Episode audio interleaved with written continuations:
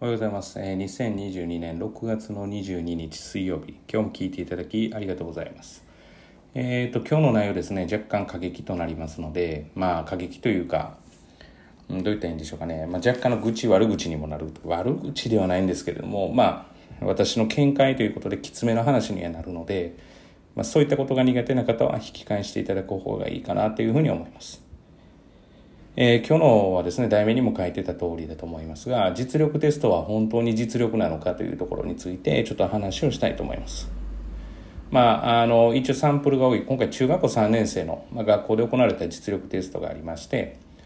で、まあ、学校の実力テストっていうのは、えーパターンで言ったら2種類あって、学校の先生が作られるもの、えーで、業者が作ったものを貼り合わせるもの。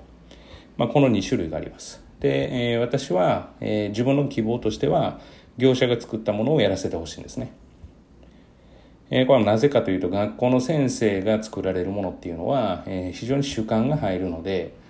あの、主観が入ったテストっていうのは、えー何のためにやってるテストかっていうのが、もう定期テストと同じような種類になるので、実力テストと、あまあ、目打つということであれば、まあ、より一層客観的なものにしていただきたいと。というのが、えー正直なところ、えーあります。ですから、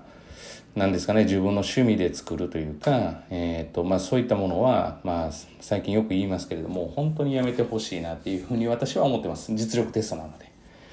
実力テストってじゃあどういう意味合いなのって言われたら、まあ、その人の実力が客観的についてるかということなので、まあ、模試とか、まあ、言ってみたら、どう言ったらいいんですかね、その、まあ、公立高校の一般入試とか、まあ、私立の入試っていうのは結構その傾向が強く傾くことがあるので、まあ、あのそこに関してはですね何ともちょっと言えない部分はあるんですけれども、まあ、やっぱり客観的に評価できるテストであってほしいなっていうふうには常に思っています。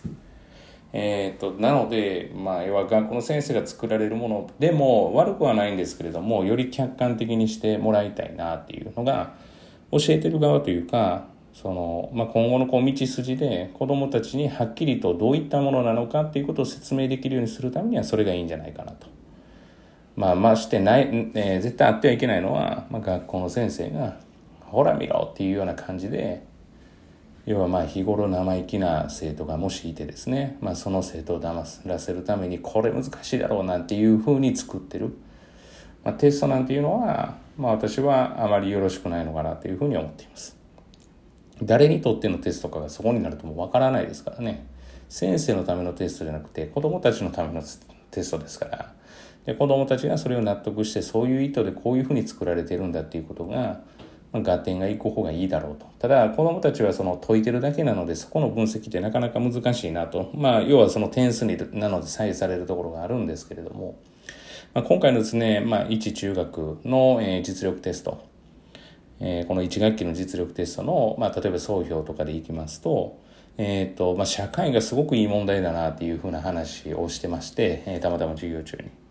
まあ、英語も悪くはないけど、やっぱ社会が一番いいよねって言ったら、やっぱり社会は業者を使ったテストだったと、学校の先生がおっしゃってたっていうふうに、えー子供たちが言ってたので、あ、やっぱりなっていうような感じは受けたってことですね。ただまあ私は文系なので、まああと国語なんかは、国語非常に良かったと思いますねっていう、まあ上から目線で申し訳ないですけど、国語は非常に学校の先生が作られたっていうことですが、客観的なものができてたんじゃないかなっていう。私が解いてても違和感なく解けたなっていう。まあ、ただちょっと、まあ、おそらく業者ではないんじゃないかなっていうような感じを受けましたけど、でも、ああれはすごくいいテストだったなっていうような感じです。まあ、あとはですね、その、な、なぜかわからないんですけど、ふ、普段の定期テストも、えだからど、どういう意味合いでこう、テストを生き続けてるのかわからないですけれども、まあ、子供たちに提案したらって私は言ったんですけど、あの、もう毎度定期テストで各科目とか、もしくはこう科目の中でも、この字の書式が違うっていうのがもうすごく気になるんですよね。私はその書式が違うことがどっちかというと疲れる方なので、なぜあな、要は書式が違ったりとか、いうことが未だ起きるのかなっていう、まあ合わせるのなんかそんなに難しくないと思うんですけれどね、まあ字体から違いますからね、こっちはゴシック使って、こっちは明朝使ってって。合わせられないものなのかなっていうふうには私は常々思ってます。まあ、それが例えば、まあ、実力をつける。当然高校入試のためだけではないですけれども、まあそういうシチュエーションなわけじゃないですか、テストって言ったら。まあ、要は習熟率を測るっていうことでもあるけれども、それがプラス高校受験とかにも役に立てばなおいいわけで、そしたら例えば高校受験で使われる、よく使われる書式とかをみんなで統一したり使ったらいいのになって、もう常々思ってます。もう見にくくて仕方がないですね。もう科目、同じ科目の中で定期テストとかだったらもう書式が変わるんで、まあだから書式が変わることで、ある意味その、まあ得してる人もいるんですよ。というのは、その誰が作ったかが分かりやすくなりますから、あ、この書式はこうだなとかっていうふうに読めるようになるんで、でもそれも、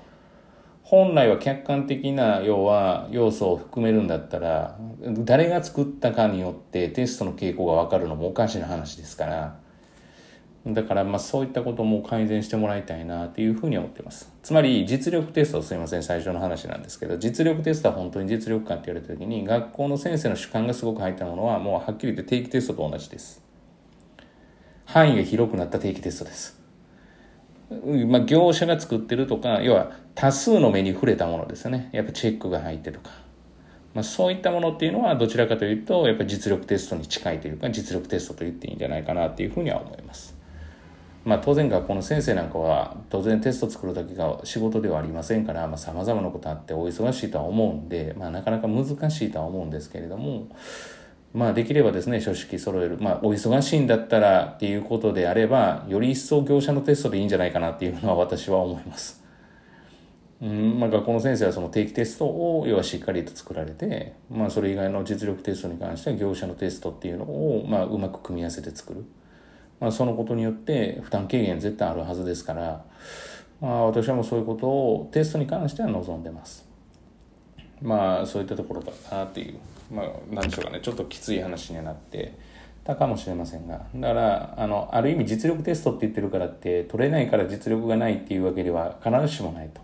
と。逆に取れたからといって実力があるとも言い切れないっていうところですね。まあでも、取れないのはやっぱ実力がないかなっていうのは、まあ、ある、ありますかね。やっぱ取れないことには、あの、不思議な取れないってことはなくて、やっぱ原因はありますからね。取れることにはやっぱりたまたまありますから。まあ、ということで、えー、っと、やっぱり皆さんそういうことも含めてですね、えー、ちゃんと頑張ってもらえたらなというふうに思っています。えー、本日は以上です。今日も聞いていただきありがとうございました。え皆様にとっていい一日となり、えなることを願いまして、また次回お会いしましょう。では。